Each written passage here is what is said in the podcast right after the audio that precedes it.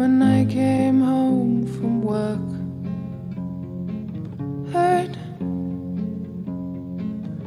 tonight when I came home from work. There he, unforeseen, sat in my kitchen, buttering himself a bread, and the cat was on his knee and smiled at me. Und das ist, glaube ich, das, was mich so fasziniert hat, dass da eine Person äh, am Küchentisch Songs geschrieben hat, aufgenommen hat auf dem Tape-Deck letztendlich und die dann plötzlich ein paar Jahrzehnte später wieder in der Welt sind und, eine, und, und, und einen riesen Aufruhr machen letztendlich und ja sehr viel transportieren. Das ist Jonas Engelmann, Mitbetreiber des Ventilverlags und Autor für die Reihe These Girls. Und diese Person am Küchentisch, von der er spricht, das ist Sibylle Bayer change of the moon. We had change of the moon tonight. Sibylle Bayer ist keine Musikerin im klassischen Sinne. Also keine, die tourt und auftritt und so ihren Lebensunterhalt bestreitet. Sibylle Bayer verkehrt in den 70er Jahren zwar in deutschen Künstlerkreisen, aber sie selbst macht Musik nur heimlich. Abends oder nachts, wenn ihre Familie schläft. 30 Jahre lang kennt nur ihre Familie ihre Songs. Aber mittlerweile ist ihre Musik weit über die Grenzen von Deutschland hinaus bekannt. Und ihr Album Color Green, das hat sogar Sammlerwert. Im Popfilter lernt ihr Sibylle Bayer heute kennen. Ihr erfahrt, warum sich ihr Leben an ihrem 60. Geburtstag radikal verändert. Und was Jay Maskus von Dinosaur Jr. damit zu tun hat. Es ist Donnerstag, der 16. November. Ich bin Jesse Hughes. Hi.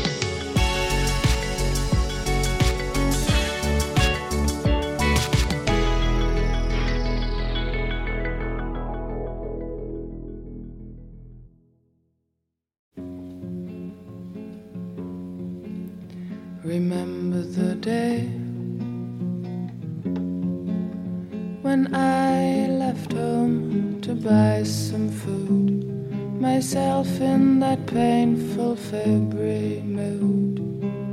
I did what I could. Sibylle Bayer erzählt hier im Song von einem ganz gewöhnlichen Tag. Die Stimmung ist etwas gedrückt. Kein Wunder, es ist Februar. Sie geht aus dem Haus, um für ihre Familie einzukaufen. Und schon in der nächsten Songzeile, da befindet sie sich auf dem Weg nach Genua. Sun was high and I found me on the road to Genoa. Did you ever drive in a monster constitution? and find to reach a seaport and done is a solution. You should if you could. There slowly, slowly, I no longer thought, oh, what is good or what is not. There simply was the water smell and remoteness. I only stood Dieser Song, Remember the Day, basiert auf einer wahren Geschichte. Mit einer Freundin bricht Sibylle Bayer spontan aus dem Alltag aus. Die beiden Stuttgarterinnen wollen eigentlich nur einen Kaffee trinken gehen. Und plötzlich, da befinden sie sich auf einem Roadtrip über die Alpen. Dieses Erlebnis, das liefert den Stoff für Sibylles ersten Song. Und den nimmt sie, wie all ihre Songs, auf einem Tape-Rekorder zu Hause auf. Nur für sich selbst. Zwischen 1970 und 1973 entstehen so einige Songs. Die Songs erzählen eigentlich mehr oder weniger von so Alltag, äh, Alltagssituationen. Ne? Also sie beschreiben, wie sie nach Hause kommt, äh, jemand sitzt am Tisch und sie fangen an, sich zu unterhalten. Und aber aus diesen Alltagssituationen ergeben sich auch immer so kleine Momente, in denen so, wie soll man sagen, so Fluchtfantasien aus diesem Alltag, glaube ich, so durchschimmern. Also wo sozusagen auch so was Trauriges reinkommt in diesen Alltag. Und ich finde ähm, gerade dieses diese Mischung aus, ne, also man hat einen Familienalltag, der auch Teil dieser Songs ist. Und gleichzeitig gibt es sozusagen im Kopf immer die Idee, da irgendwie auch auszubrechen und da rauszuwollen und äh, irgendwie auch bestimmten Alltagsstrukturen zu entfliehen. Ähm, diese, diese Mischung macht, glaube ich, äh, ihre Songs so zeitlos und das macht sie dann auch wieder feministisch sozusagen, dass ja ganz viele Frauen in dieser Zeit, in den 70er Jahren noch viel stärker als heute, in diesen Alltagsstrukturen gefangen waren und nur sozusagen die Fantasie hatten als Fluchtort. Und sie hat es dann aber auch ja tatsächlich äh, ausgeführt. Also sie ist ja mit einer Freundin auch mal einfach weggefahren oder hat eben auch diese, diese Musik als Kompensation vielleicht gehabt, ne? als, als reale Flucht zumindest irgendwie, äh, die mehr ist als nur, nur Gedanken, sondern die ja was Bleibendes sind. Und ähm, und das, finde ich, macht dann auch, also erzählt sehr viel über eine weibliche Perspektive auf Musik und auch die Tragik von Frauen in der Musikwelt, weil zum Beispiel Sibylle Bayer ja sich ja auch entschieden hat, aufgrund ihrer Familie eben nicht Musikerin zu werden, sondern sich um ihre Familie zu kümmern und hat dann auch keine Songs mehr aufgenommen irgendwann. Und das hat ja auch eine gewisse Tragik in sich.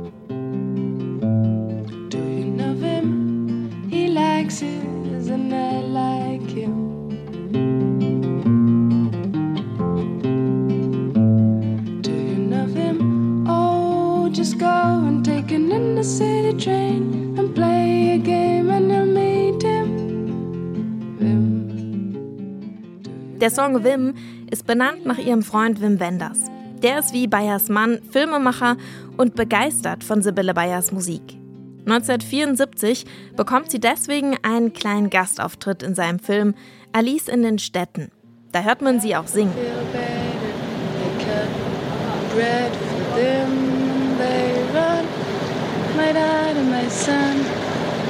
My daughter, my son, my daughter, my son. Aber nur wenige Menschen kommen in den Genuss, ihre Songs zu hören. Die Familie, die siedelt dann Anfang der 80er Jahre in die USA über. Und die Kassetten landen auf dem Speicher.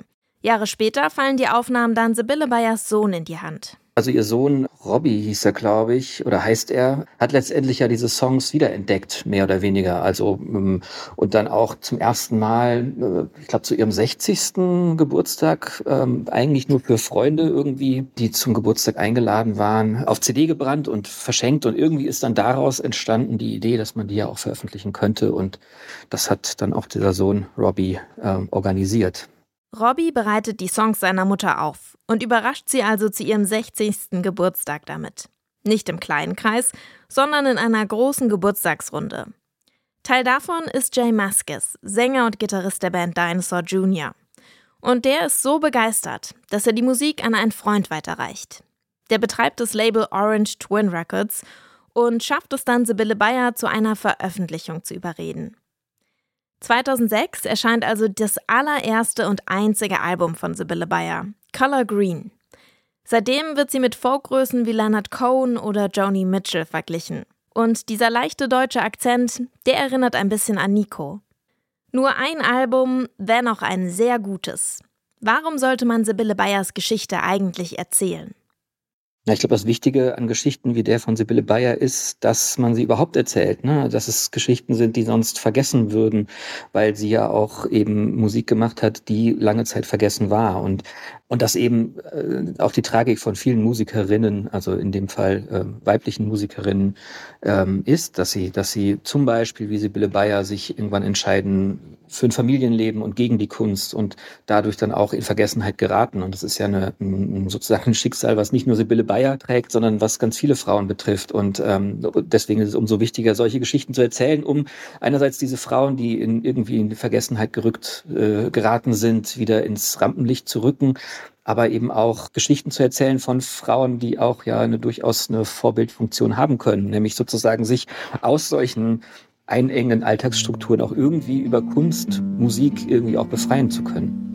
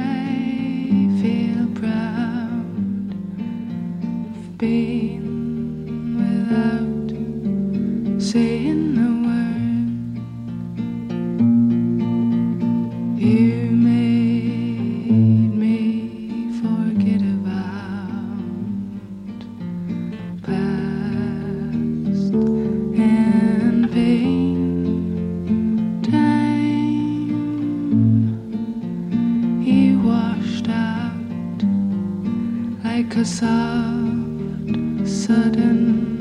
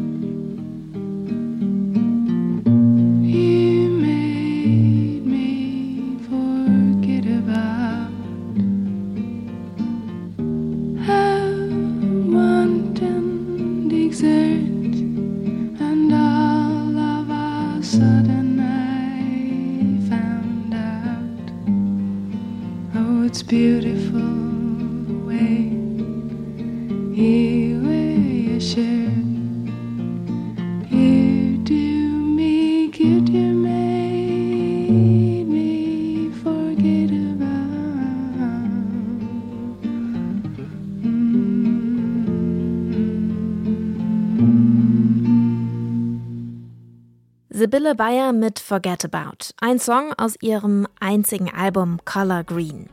Das verkauft sich gut, aber trotzdem will Sibylle Bayer nie wieder neue Musik aufnehmen. Die Musik aus den 70ern, die soll für sich stehen bleiben und sie ist auch wirklich zeitlos und besonders. Schmackhaft gemacht hat sie mir Jonas Engelmann. Der hat ein Porträt über die Musikerin für die Buchreihe These Girls geschrieben und in dieser Folge war er zu Gast in Popfilter, deswegen geht ein großes Dankeschön an ihn raus an dieser Stelle. Morgen geht's hier direkt weiter mit der Themenwoche und dann lernt ihr eine deutsche Punkrock-Pionierin kennen. Wer das ist, verrate ich noch nicht. Hört am besten selber. Schön, dass ihr heute schon dabei wart. Mein Name ist Jessie Hughes. Ciao, bis morgen.